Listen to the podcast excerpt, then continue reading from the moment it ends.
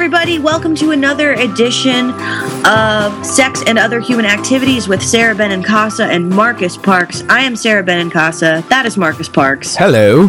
Hello, and uh, this is this is coming out uh, on a, a special a special week in which uh, I I guess in which February 2012 turns into March 2012. Yes, absolutely. Very exciting. Uh, it's a leap year, so that's fun. Some man posted on on Facebook that he wants me to be his leap year girlfriend. I'm not sure what that means. Uh, I think that means that you're only allowed to have sex and date on February 29th. And then and then it never happened. yeah, no, that's okay. Well, can we do? Is that a thing we can do? Like, can we do fucked up shit on February 29th and uh and just it doesn't matter? I think uh, well, I mean, I think we can start that. Yeah. How's about that? Yeah, let's start that. Like February 29th is the day when you can do absolutely anything you want with absolutely no consequences whatsoever. Wow, I should have saved up some shit I've done this year and just and last year and just done it on February 29th. oh, Yeah. sweet. That might have helped you out a little bit, but but you didn't do anything that bad this year Not this year. or last year. Eh, you know. I mean, I didn't kill anybody, but you know, I made some questionable moral decisions that that you know I'm not psyched about. But we live and we learn and we move on and we improve our behavior, and that's a good thing. Um, uh, by the way, our sponsor is sexcusemoi.com. So go to sexcusemoi, check it out, uh, enter the code Sarah S A R A at uh, at checkout for twenty percent off your order. Get into it. Have a good time. Marcus is at twitter.com slash Marcus Parks. I'm at twitter.com slash Sarah J. Benincasa. Hello, everybody. We record generally live from the Creek and the Cave in beautiful Long Island City, uh, 1093 Jackson Avenue. But now, and that's creeklic.com, but now we are, uh, Marcus is there, um, and I am in Asheville, North Carolina, and we are recording this episode via Skype. Yay, I love living in the future. Ah, the future is so fun. I love tweeting from the plane. That's really fun. that is a good time. But guys, if you want to um, ha- come and hang out in person, we've been getting a really great response from fans of the show. So um, by the time you're listening to this, I think we'll be up to the next event will be Saturday, March 3rd at 4 p.m. And that is in Bookhampton. It's at Bookhampton, which is in East Hampton, New York. So if you're fancy and live out in the Hamptons or you're just on Long Island and want to come over, that'll be rad. And then on uh, Thursday, March 8th, I know this is a little bit ahead of time, at 7 p.m., I will be doing a reading at the Barnes & Noble at the River Oaks Mall in Houston, Texas. Friday, March 9th, I have a panel at South by Southwest called Political Humor 2.0, Te Internets Are Leaking. And afterwards, I will be signing it around, I think, like 3.30 p.m. Um, in the, the bookshop, which is in some conference ballroom or some shit. I'll be signing. And uh, yeah, you know, and then there's more dates coming up. But I just wanted to let you guys know about it. It's so gratifying to get to meet listeners in person and um, it's super cool. That's that's been increasingly who's been coming out to these events so it's been pretty rad. Thank you, everybody. Thank you very much. thank you very much. And my book is called Agorafabulous dispatches from my bedroom. Please buy it. It'll make me happy inside my loins. It'll make me happy too. hooray! Oh goodness. Well um, i think this will be coming out before the my my episode of what the fuck comes out but i do need to talk about it a little bit in advance All right, let's do it. i'm i'm worried about it Really? Why, why would you be worried? because um i am like worried that i was too and we're talking about um the podcast what the fuck with mark Maron, which is a very popular probably the most popular comedy podcast i would i would guess overall um and it is required listening for comedy nerds such as our friends and i think that's it i think it's the fact that you know a lot of strangers listen to this not a lot of people we know necessarily listen to sex and other human activities Right. Mostly, they might pop in once in a while, but they know us, so they're like, you know, whatever. I can just ask you. But a, a lot of people we know. In fact, I would say the vast majority of the comedy comedians and com- comedy nerds we know um, listen to Mark Maron's podcast. And so I, but I, I, went on and I wasn't funny. It got like deep, you know, he gets inside your head and, and walks around for a while. And so it went into some deep stuff, as some parts were funny, but mostly went into some deep stuff. We talked about our families and I talked about butt sex and, you know, obviously mentioned the show. And, um, and I don't know. I'm worried that I'll come off sounding like some weird Maron fangirl or I'll come off sounding like, um, like some kind of dilettante or asshole or I don't know. I don't know. Something happened in that weird garage shack that he had. some kind of transference of, of, of energy occurred, um, and I don't even know. I'm convinced that he's kind of magical and perhaps slightly like a wizard, which is what I told him afterwards. well, he kind of looks like a wizard. He has wizard like qualities. Yeah. Um, he has certain sorcerer esque attributes. And so I'm I'm a bit nervous about it. I mean, I haven't told him that I'm nervous about it because I don't want to be weird. And you know, I mean, he had me over and, and had, was nice enough to have me on his show and stuff. So I don't want to be fucking weirdo and be like, Maron, I'm nervous about your podcast. Soothe my soul. I mean, he's busy and he's got enough stuff going on, and uh, you know, he's yeah. neurotic enough on his own. He invites neurotics into his home. But I am a little nervous about it, Marcus. I'm a little nervous. Oh, I don't think you should be nervous at all. People are gonna love you. I mean, the people that listen to What the Fuck are the same people that listen to us. Because we get tons of we get tons of uh, reader mail all the time where people say like, "Yeah, my favorite podcasts are uh, What the Fuck and you guys." And I think the I think the uh, the overlap of uh, the people who listen, I think. Uh, Nah, you'll be fine. And plus, all those uh, people in the comedy community and all the comedy nerds and all them, fuck them. Who gives a shit? That's a really good point. like, who gives a fuck what these other people think? You don't do this for them. You don't do this for, uh, you know, whatever asshole open micer decides to have a fucking opinion. Uh, I mean, we you you do this stuff, or we do this stuff for the listeners, for the fans, for the people who come out to your book signing, the people who uh, write us emails. That's who we do it for. I couldn't give a shit about the rest of those assholes. Well, that soothes my soul. Thank you for saying that. It is very exciting. I, I feel like I sat down on Johnny Carson's couch. If Johnny Carson's couch was covered in cat hair. Maron's couch was not covered in cat hair. I don't want to spread that lie, but um, yeah, it was very, it was very interesting. It was, um, it was, it was uh, different being instead of being in the driver's seat as the host, being the guest. And I tried to flip it a few times. Like I tried to flip the script a few times because I started to be like, whoa, I'm getting into some deep shit about my family and stuff. Mm-hmm. And I think that when you listen to it, it probably doesn't come off nearly as deep as I'm saying it does, which is to me, it felt different because we're used to being in charge, but it would be weird, right? If you were just, if you weren't the one in charge and somebody else got to ask you all these personal questions. Mm-hmm. Yeah, it'd be very weird. It's odd. It's yeah. a peculiar thing. Yeah, I've never been in the uh, on the other side before, as far as like getting interviewed or anything like that. Yeah, I've always been on this side of the mic.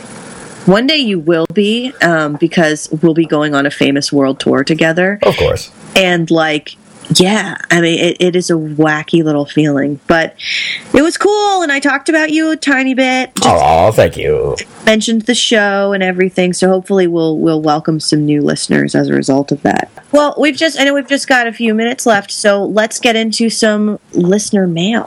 All right, here we go. This one, uh, what shall we call this young lady? Let's call her um, Tammy. All right, Tammy. This is from Tammy. She says, you know, after the uh, obligatory, you guys are awesome. Duh, we are. Good point, Tammy. Uh, she says that she has a question concerning her relationship with a longtime friend. Okay. My friend, henceforth known as Eve, and I have been friends since we were six years old. We managed to stay friends through high school and college. It's almost an 18 year old friendship. When Eve was 16, she fell in love with a co- close friend of the family who was eight years older than herself. They kept their relationship quiet, and when she turned 19, they married and moved to another province. By the way, she's Canadian. Oh, weird. Yeah, we will not get into her Christian decision of no sex before marriage and one of the reasons she was rushing the wedding. I digress. I, of course, had concerns with my friend marrying so young and then moving away from her family and friends. I voiced them, but what else was I supposed to do? I supported her decisions. We stayed in touch and I visited her up until a year or more ago. Two and a half years ago, she self diagnosed herself with fibromyalgia. Fibromyalgia. Fibromyalgia. It's like sort of a chronic pain thing in your joints. Ah, and found a doctor that would support her ideas. She's gone through a battery of blood tests, MRIs, CT scans, because on top of fibro, she thinks she has bursitis, restless leg syndrome, irritable bowel syndrome, and other things that I don't recall.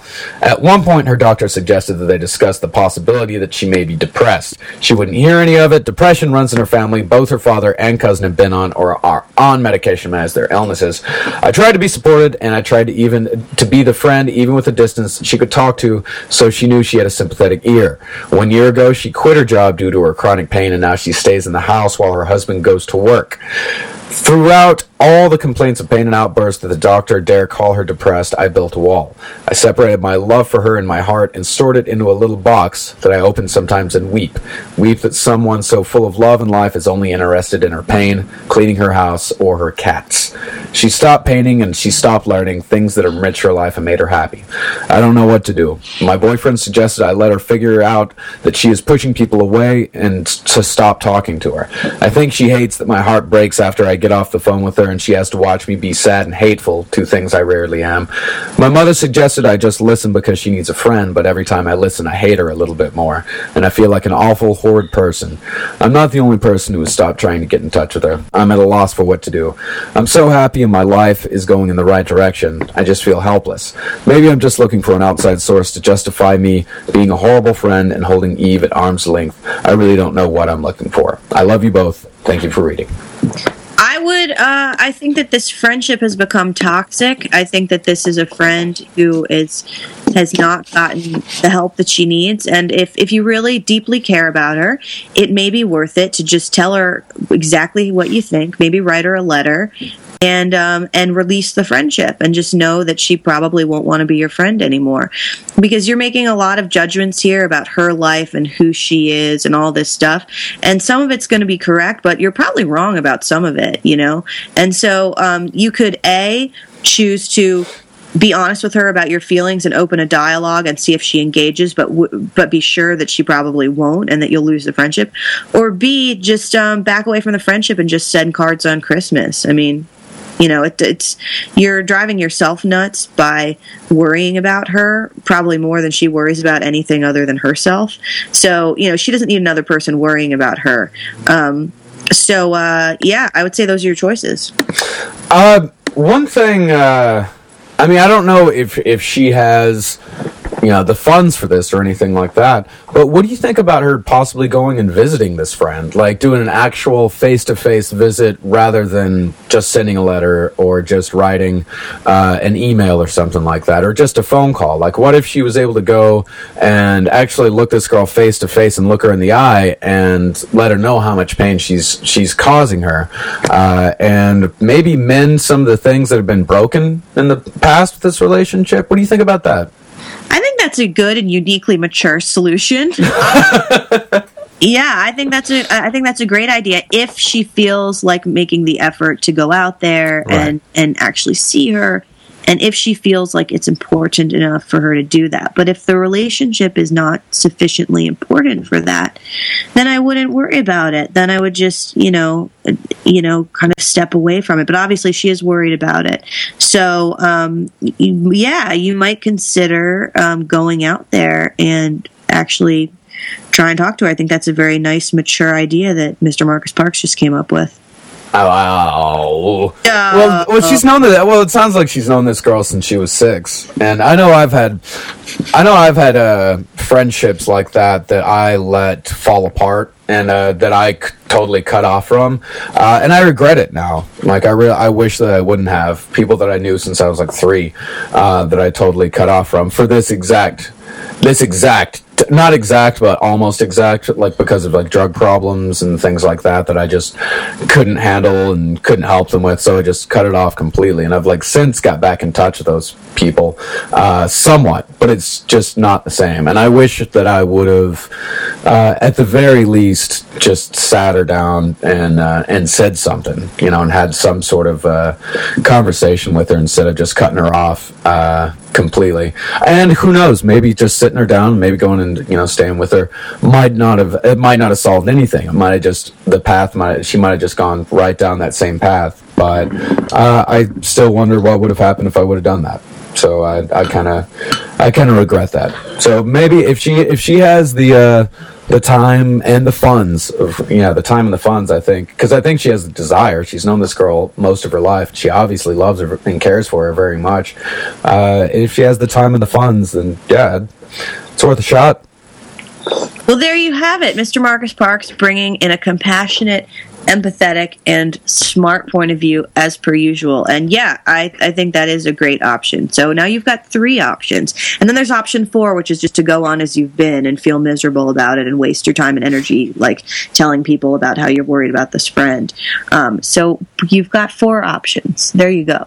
Well, we need to go. I'm sorry this episode is, is so short. Um, I have a, an interview with some gays. Uh, we all know how punctual the gays are the gays love a punctual and i'm going to lay in bed i'm going to do that interview then i'm going to go back to sleep and i'm going to wake up and i'm going to go somewhere where there is vegetarian food and i'm going to eat that vegetarian food because i have given up.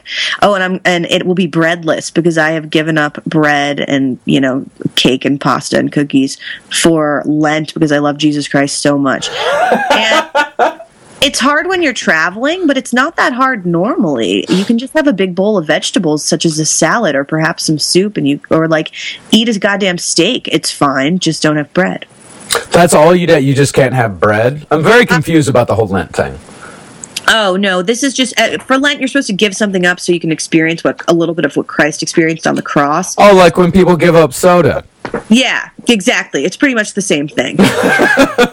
yeah, stay, yeah, nails through your hands and uh, no diet coke. Absolutely the same thing. It's pretty much the same thing.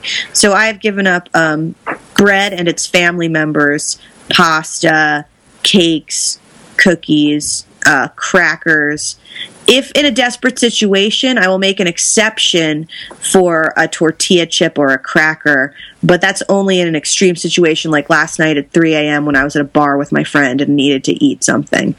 Um, but that's, you know, that's emergency stuff. Yeah. Well, you're no longer worried about going to hell, so I think you can you know, you, you can handle emergencies. Yeah, this is just for me to like rapidly lose weight and see what happens.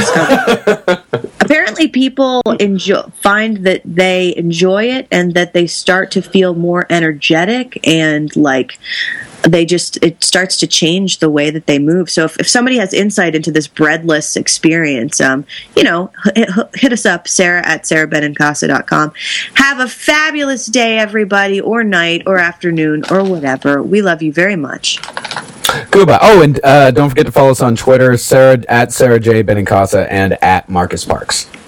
Truth. Goodbye.